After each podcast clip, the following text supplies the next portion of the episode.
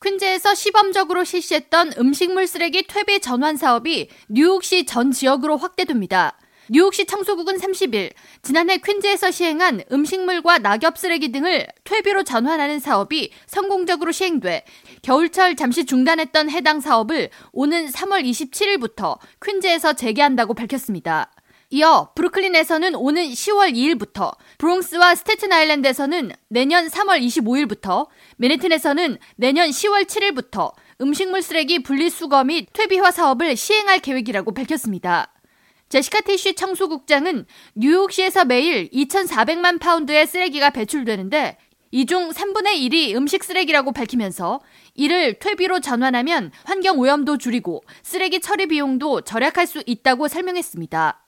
이어 쓰레기 더미에 섞여 있는 음식 오물이 들쥐 등을 유인하기 때문에 음식 쓰레기를 뚜껑이 있는 전용통에 분리해서 배출하면 쥐 출몰도 줄일 수 있다고 강조하면서 음식물 분리수거가 의무사항은 아니지만 환경오염과 들끓는 쥐 문제 해결을 위해 뉴욕 시민들 대부분이 자발적 동참을 해주길 바란다고 당부했습니다.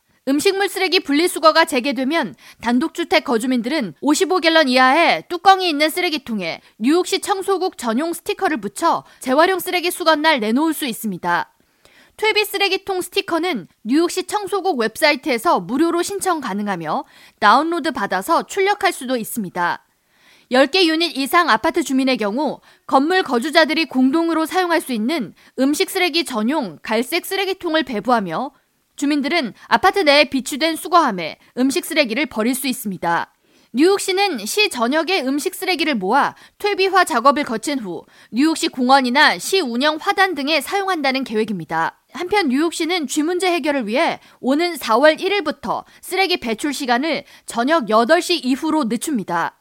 현재 오후 4시 이후면 거리에 쓰레기를 내놓을 수 있지만 4월부터는 뚜껑이 있는 쓰레기통일 경우 저녁 6시부터 배출 가능하고 뚜껑이 없다면 저녁 8시가 지난 후에야 배출할 수 있습니다.